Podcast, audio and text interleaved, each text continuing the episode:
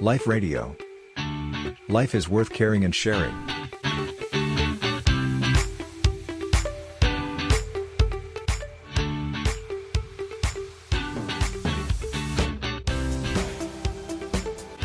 อยากจะขอคำแนะนำจากพระอาจารย์เกี่ยวกับเรื่องของการชวนคนใกล้ชิดไปปฏิบัติธรรมค่ะ บางคนก็บอกว่าอยากจะ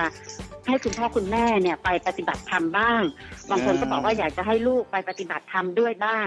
ตรงเนี้ยค่ะเราจะมีวิธีการที่จะชักชวนคนใกล้ตัวของเราไปปฏิบัติธรรมไปเรียนรู้เกี่ยวกับเรื่องของธรรมะอย่างไรบ้างคะพระอาจารย์โอ้สาธุเบื้องต้นต้องอนุโมทนาก่อนเลยว่าโยมที่ถามมาเนี่ยคงจะมีความตั้งใจดี แล้วก็ตัวเองก็เห็นประโยชน์ จากการที่ได้ไปศึกษาธรรมะได้ไปปฏิบัติธรรมมา แล้วก็มีความรักมีความปรารถนาดีต่อ คนรอบๆตัวไม่ว่าจะเป็นคุณพ่อคุณแม่เป็นลูกหลาน อยากจะให้เขาได้รับประโยชน์ได้ สิ่งที่เรารู้สึกว่ามันดีงามที่เราไปเรียนรู้ไปปฏิบัติมาเนาะอันนี้เป็นความตั้งใจที่ค่ะดีมากเลย แล้วก็น่าอนุโมทนาอย่างยิ่งเลย อันนี้มันมีความยากใช่ไหมที่ที่โยมถามมาเนี่ย แสดงว่า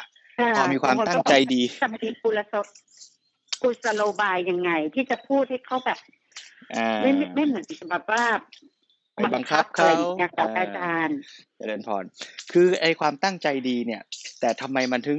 ไม่ประสบความสำเร็จถึงยากเหลือเกินนะในการที่จะชวนให้คนที่เรารักไปปฏิบัติธรรมอย่างที่เราได้ไปมาเนี่ยอาตมาอยากชวนกลับมาชัดเจนก่อนว่า สิ่งที่เราอยากให้กับเขาเนี่ย คืออะไร เราอยากให้เขาได้รับประโยชน์ อยากให้เขามีความสุข อยากให้เขาได้เรียนรู้ธรรมะเนี่ยแต่คราวเนี้ยไอ้วิธีการที่เรารู้สึกว่าดีเนี่ย มันเหมาะกับเขาหรือเปล่า อันเนี้ยคือคำถามที่เราจะต้องกลับมาถามตัวเรา คือเราอยากให้เขามีความสุข แต่วิธีการจะพาคนไปสู่ความสุขน่ะสำหรับแต่ละคนมันอาจจะไม่เหมือนกันนะค่ะเปรียบเหมือนกับว่าเราจะไปเชียงใหม่เนี่ย เราอะชอบนั่งรถไฟไปเพราะว่ามันได้ชมวิวด้วย อันนี้เราก็เลยอยากจะชวนคุณพ่อเราไปเชียงใหม่ด้วย อันนี้เราต้องชัดว่าเราอยากชวนพ่อไปเชียงใหม่ หรือเราอยากชวนพ่อนั่งรถไฟไปกับเราสองอย่างเนี้ย มันคนละอันกันอืมอ่าค่ะถ้าเราอยากถ้าให้ชวนพ่ไปอไปเชียงใหม่เชียงจะใหไปม่ทางไหนก็ได้ ใช่ใช่ใช่คราวเนี้ยถ้าเราไปเผลอคิดว่าเราอยากให้พ่อนั่งรถไฟไปเชียงใหม่กับเรา แต่พ่อเนี่ยไม่ชอบนั่งรถไฟนานๆ ท่านเมื่อย ท่านเข้าห้องน้ำก็ไม่สะดวก ท่านอยากนั่งเครื่องบินไปได้ไหมล่ะ ตรงเนี้ยเราโยมอาตมาคิดว่าเป็นเป็นโจทย์ที่มันซ่อนอยู่แล้วบางทีเราส่วนใหญ่เราเผลอ คือเราไปเผลอว่าจริง ๆ เราอยากชวนพ่อไปเชียงใหม่หรืออยากชวนพ่อนั่งรถไฟค่ะพอเราไปติดว่าต้องนั่งรถไฟ แล้วต้องนั่งขบวนเดียวกับเราต้องนั่งไปกับเราด้วยนะอ่ามันก็เลยอาจจะขัดไม่กันชอบตรงเนี้ย ใช่ใช่เพราะฉะนั้นอาตมาอยากชวนว่า คนที่จะไปชวนอะ ลองกลับมาตั้งหลักกับตัวเองก่อนว่า เราอยากชวนท่านทำอะไรแน่ สมมุติเราจะชวนลูกอะ ให้ได้ประโยชน์จากธรรมะให้พัฒนาชีวิตให้มีความสุข อันนี้คล้าย ๆ กับไปเชียงใหม่ แต่ถ้าเราไปคิดว่าลูกจะต้องมานั่งสมาธิกับแม่นะ ลูกจะต้องไปไหว้พระวัดนี้กับแม่นะ อันเนี้ยมันจะไปคล้าย ๆ กับนั่งรถไฟไปด้วยกันค่ะซึ่งเอาจริง ๆอะอาตมาคิดว่า คนรุ่นใหม่กับคนรุ่นเก่า ไม่เฉพาะเรื่องชวนกันไปวัดหรอกหลาย ๆ เรื่องในสังคมปัจจุบันตอนเนี้ยเราไปมองกันที่กระบวนการซะมากกว่าเป้าหมาย เราไม่เห็นเป้าหมายร่วมกัน แต่เรามาทะเลาะกันที่กระบวนการ มันก็เลยหาจุดร่วมกันลำบาก อย่างที่ยกตัวอย่างเมื่อกี้โยม สมมุติว่าเราจะไปเชียงใหม่ เราก็อยากให้พ่อเราได้ไปเชียงใหม่ แต่เราอะชอบนั่งรถไฟ พ่อเนี่ยเมื่อย สุขภาพไม่ค่อยดี อยากจะนั่งเครื่องบิน ถ้าเรามามัวนั่งทะเลาะกันว่าทำไมพ่อนั่งเครื่องบินไม่ไปรถไฟ สุดท้ายทั้งคู่ไม่ได้ไปนะโยมเชียงใหม่อะค่ะไม่ถึงค่ะไม่ถึงทะเลาะกันอยู่ที่บ้านนี่แหละโยม เออ ไอคนนึงก็จะรถไฟยังไม่ทันได้ไอคนนึงก็จะเครื่องบินขึ้นรถไฟเลยอ่า เสร็จแล้วก็พยายามจะหาทางเขาเรียกว่าอะไรประนีประนอม เกลี่ยเสียกันว่าอะถ้างั้นไม่รถไฟก็ได้พ่อไม่เครื่องบินก็ได้พ่อถ้างั้นเรานั่งรถทัวร์ไปก็แล้วกัน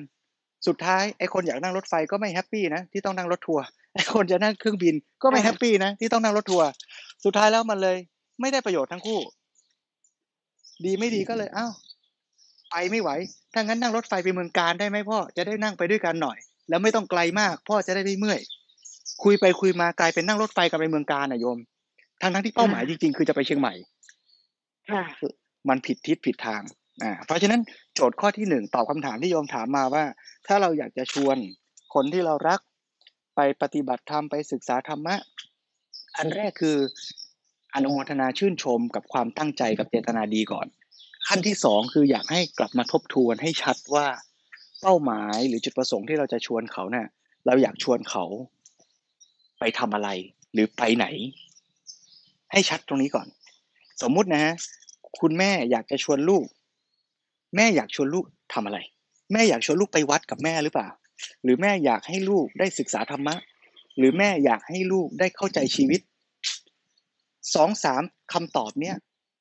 มันคล้ายกันนะ แต่มันไม่เหมือนกันค่ะถ้าคุณแม่ตั้งโจทย์ว่าอยากให้ลูกไปวัดกับแม่ อันนี้เราอยู่ที่ตัวกระบวนการทำขอให้ไปวัดกับแม่เถอะ ไปแล้วจะเป็นยังไงเนี่ย แม่ happy ละสบายใจละนี่คือได้ได้ในขั้นกระบวนการ อยากให้ลูกศึกษาธรรมะ อยากให้ลูกเรียนรู้ธรรมะ ไอ้นี่ก็ยังเป็นกระบวนการนะโยม ถ้าเราไม่ชัดว่าเราเรียนรู้ธรรมะไปเพื่ออะไร แม่อาจจะเรียนรู้ธรรมะเพื่อสบายใจอะคำว่าธรรมะของแม่เนี่ยอาจจะหมายถึงว่า ไปไหว้เจ้ากับแม่หน่อย แล้วก็ไปอ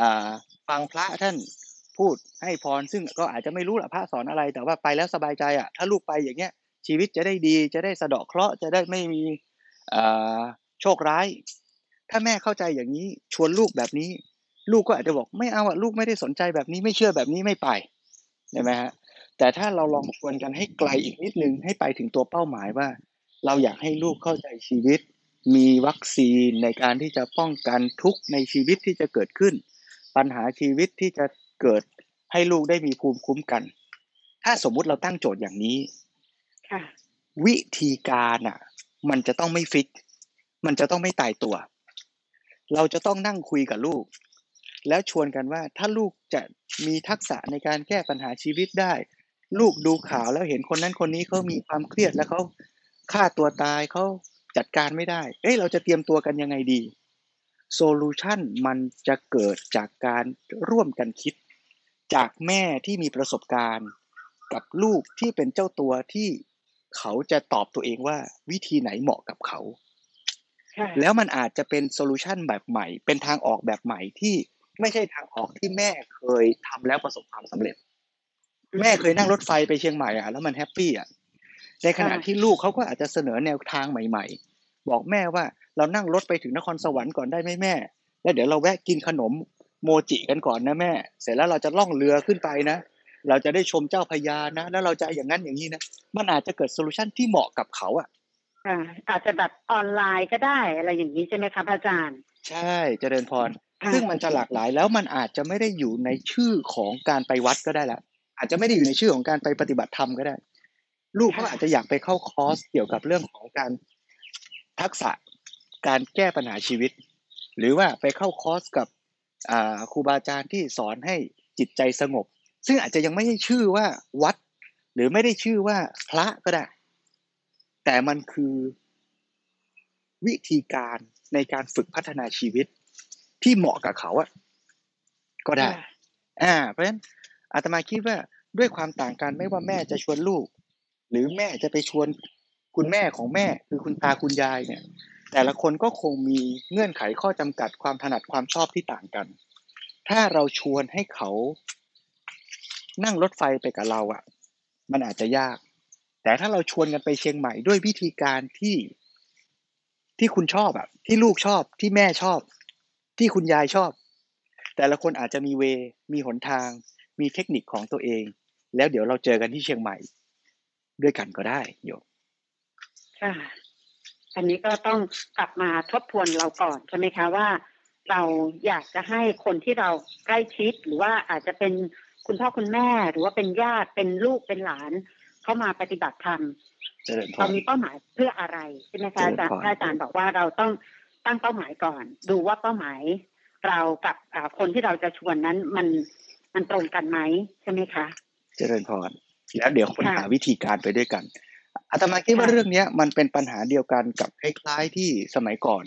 คุณพ่อคุณแม่ก็จะชอบคิดว่าอยากให้ลูกเนี่ย มีความสุขมีความมั่นคงในชีวิต แล้วก็มีฟิกซ์ mindset ตายตัวไปว่า ในความคิดของพ่อแม่ ถ้าชีวิตมันจะดีเนี่ย ลูกต้องรับราชการอืมพ่อแม่บางคนก็บอกว่า ชีวิตลูกจะดี ลูกต้องเป็นเจ้าคนในคนค่ะแล้วก็ฟิกซ์วิธีการว่าชีวิตดีต้องเป็นแบบนี้เท่านั้น แล้วเราก็พยายามจะให้ลูกเป็นอย่างที่เราคิดว่ามันดีอะค่ะแต่มันก็มีปัญหาถูกไหมฮะเพราะสถานการณ์สังคมมันก็เปลี่ยนไป ลูกแต่ละคนก็มีความถนัด มีความคิดจริตนิสัยไม่เหมือนกัน ถ้าเราไม่เปิดช่องให้เขาได้ค้นหาวิธีที่เหมาะกับตัวเขา แล้วเราเอา fix mindset คือความคิดที่แข็งแกร่งตายตัว ไปใส่ให้กับเขาอะโอกาสที่มันจะ work โอกาสที่มันจะได้ผลดีมันก็ยากนะโยมค่ะเพราะฉะนั้นบางทีเข้าไปรับราชการตามที่คุณพ่อคุณแม่อยากให้เป็นอย่างแม้กระทั่งบางคนที่แบบสอบติดหมอ เพราะว่าอืมพ่อแม่ให้เรียนหมออยากให้แต่เป็นใจเขาไม่อยากเป็นอะใช่ไหมคะพระอาจารย์เจริญพรคือเรื่องพวกนี้อาอ่าจารย์คิดว่าสมัยนี้เราเริ่มเห็นภาพชัดขึ้นแล้วเราก็ยอมรับกันมากขึ้นแล้ว เพราะฉะนั้นการปฏิบัติธรรมก็ฉันนั้นน่ะคือเราจะไปฟิกตายตัวว่าทุกคนต้องปฏิบัติธรรมที่วัดเดียวกับแม่ จะต้องไปหาครูบาอาจารย์คนเดียวกับเรา จะต้องปฏิบัติวิธีการเดียวกับฉันเนี่ย มันคงไม่ได้อะ แล้วในความเป็นจริงเนี่ยอาตมาเคยอ่านหนังสือของพระอาจารย์ไพศาลวิสาโลที่ท่านพูดเรื่องพุทธศาสนาไทยในอนาคตเนี่ย ท่านก็พูดค่ะน่าฟังนะ ท่านบอกว่าพุทธศาสนานะมีหลายเหลี่ยม คือเอาจริงๆอะพุทธศาสนาในประเทศไทย กับพุทธศาสนาที่พระพุทธเจ้าทรงสอนเมื่อ 2,600 ปีที่แล้วเนี่ย เราก็ต้องยอมรับแหละว่า มันก็ไม่ใช่อันเดียวกันเป๊ะอะเพราะพุทธศาสนากว่าจะเดินทางมาถึงเมืองไทย กว่าจะมีการปรับตัวให้เข้ากับสังคม ตั้งแต่สมัยสุโขทัยอยุธยา ก็มีความเปลี่ยนแปลงเป็นพุทธตามท้องถิ่นด้วย ตามสไตล์ นะเพราะฉะนั้นพุทธแต่ละที่แต่ละแห่งก็มีความแตกต่างกันจริตนิสัยของคนก็ต่างกัน บางคนก็อยากจะทำบุญให้ทานเป็นหลัก บางคนก็อยากจะได้ความสบายใจเป็นหลัก บางคนอยากได้เนื้อหาความรู้ทักษะชีวิตในการเอาไปใช้ บางคนอยากได้ความสงบ เพราะฉะนั้นด้วยความที่พุทธศาสนาเองก็มีหลายเหลี่ยมเนี่ย คนที่จะไปเรียนรู้ก็อาจจะมีจุดประสงค์แตกต่างกัน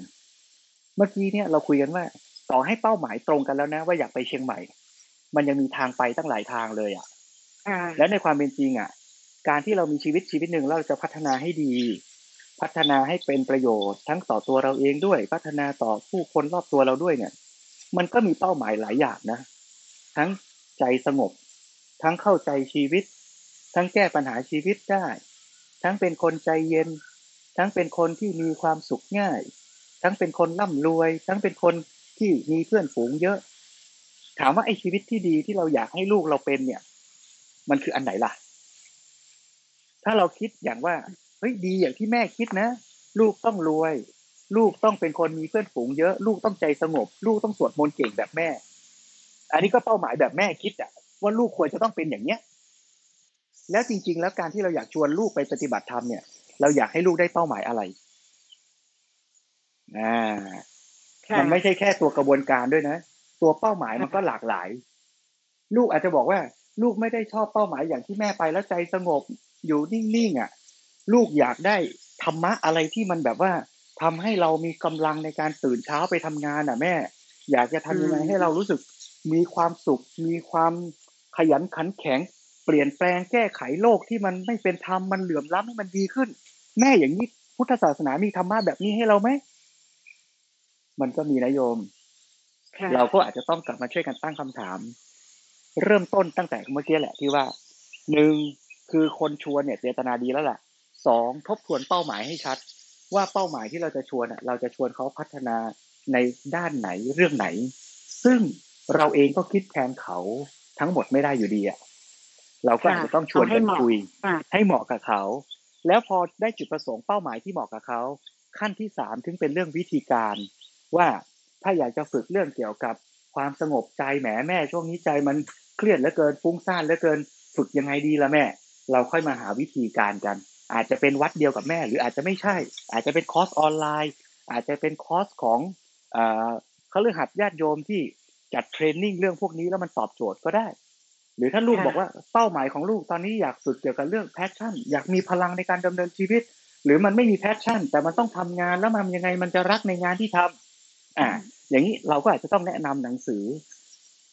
บางเล่ม ซึ่งอาจจะไม่ใช่เล่มเดียวกับที่แม่อ่านแม่อาจจะอ่านเรื่องสมาธิลูกอาจจะอ่านเรื่องทำยังไงงานจะประสานกับความสุข อ่า หรืออาจจะไปเทคคอร์สครูเงาะอ่าเข้าคอร์สอืมแอคชั่นอิกไนให้เหเตมาะอร์กับอะไรเขาก็ว่าไปใช่ค่ะอ่า เพราะฉะนั้นค่ะถ้าเราตั้งโจทย์ว่าฉันจะชวนให้ลูกไปสู่เป้าเดียวกับฉัน ไปเชียงใหม่กับฉัน โดยนั่งรถไฟไปกับฉันอาตมาคงตอบยากว่าชวนยังไงจะสำเร็จ เพราะบอกตามตรงว่าโอกาสสำเร็จคงยาก และมันอาจจะไม่ใช่ อาจจะได้ไม่คุ้มเสีย แต่ถ้าเราค่ะมาตั้งหลักกันใหม่ แล้วชวนกันคุยทำความรู้จัก ชวนกันคิดกับลูก หรือกับคุณพ่อคุณแม่ก่อนว่า เราจะไปไหนกันดี คุณพ่ออาจจะบอกว่าไม่ได้อยากไปเชียงใหม่อะอยากไปพะเยาอะ ลูกอืมอาจจะบอกว่าไม่ได้อยากไปเชียงใหม่อะขอเชียงรายดีกว่าค่ะแต่เชียงรายเชียงใหม่เชียงรายพะเยามันก็อาจจะไปทางเดียวกันนั่นแหละ ใกล้ๆกันอ่าน่ะอ่า แล้วบางคนบอกอยากไปเครื่องบินจังหวัดใช่อ่าแล้วค่อยๆขยับก็ได้ ถ้าแม่มั่นใจว่าเชียงใหม่ของแม่เนี่ยมันมีดีแน่ แต่ลูกอยากไปเชียงราย เอ้าเชียงรายก่อนก็ได้นะลูกนะ อ่าอ่าแล้วเดี๋ยวแม่เดี๋ยวไปย้อนเชียงรายมาอ่า แล้วเดี๋ยวย้อนมาเชียงใหม่แวะมาเยี่ยมแม่หน่อยอะไรเงี้ยนะอืมอ้าว มันก็อาจจะสำเร็จ แต่ถ้าไปยืนกลางกันว่าอ่ทะเลาะกันว่าจะเชียงรายหรือเชียงใหม่ เชียงรายหรือเชียงใหม่ ทะเลาะไปทะเลาะมาสุดท้ายก็นั่งอยู่บ้านอะไรโยมไม่ได้ไปไหนกันทั้งนั้นน่ะ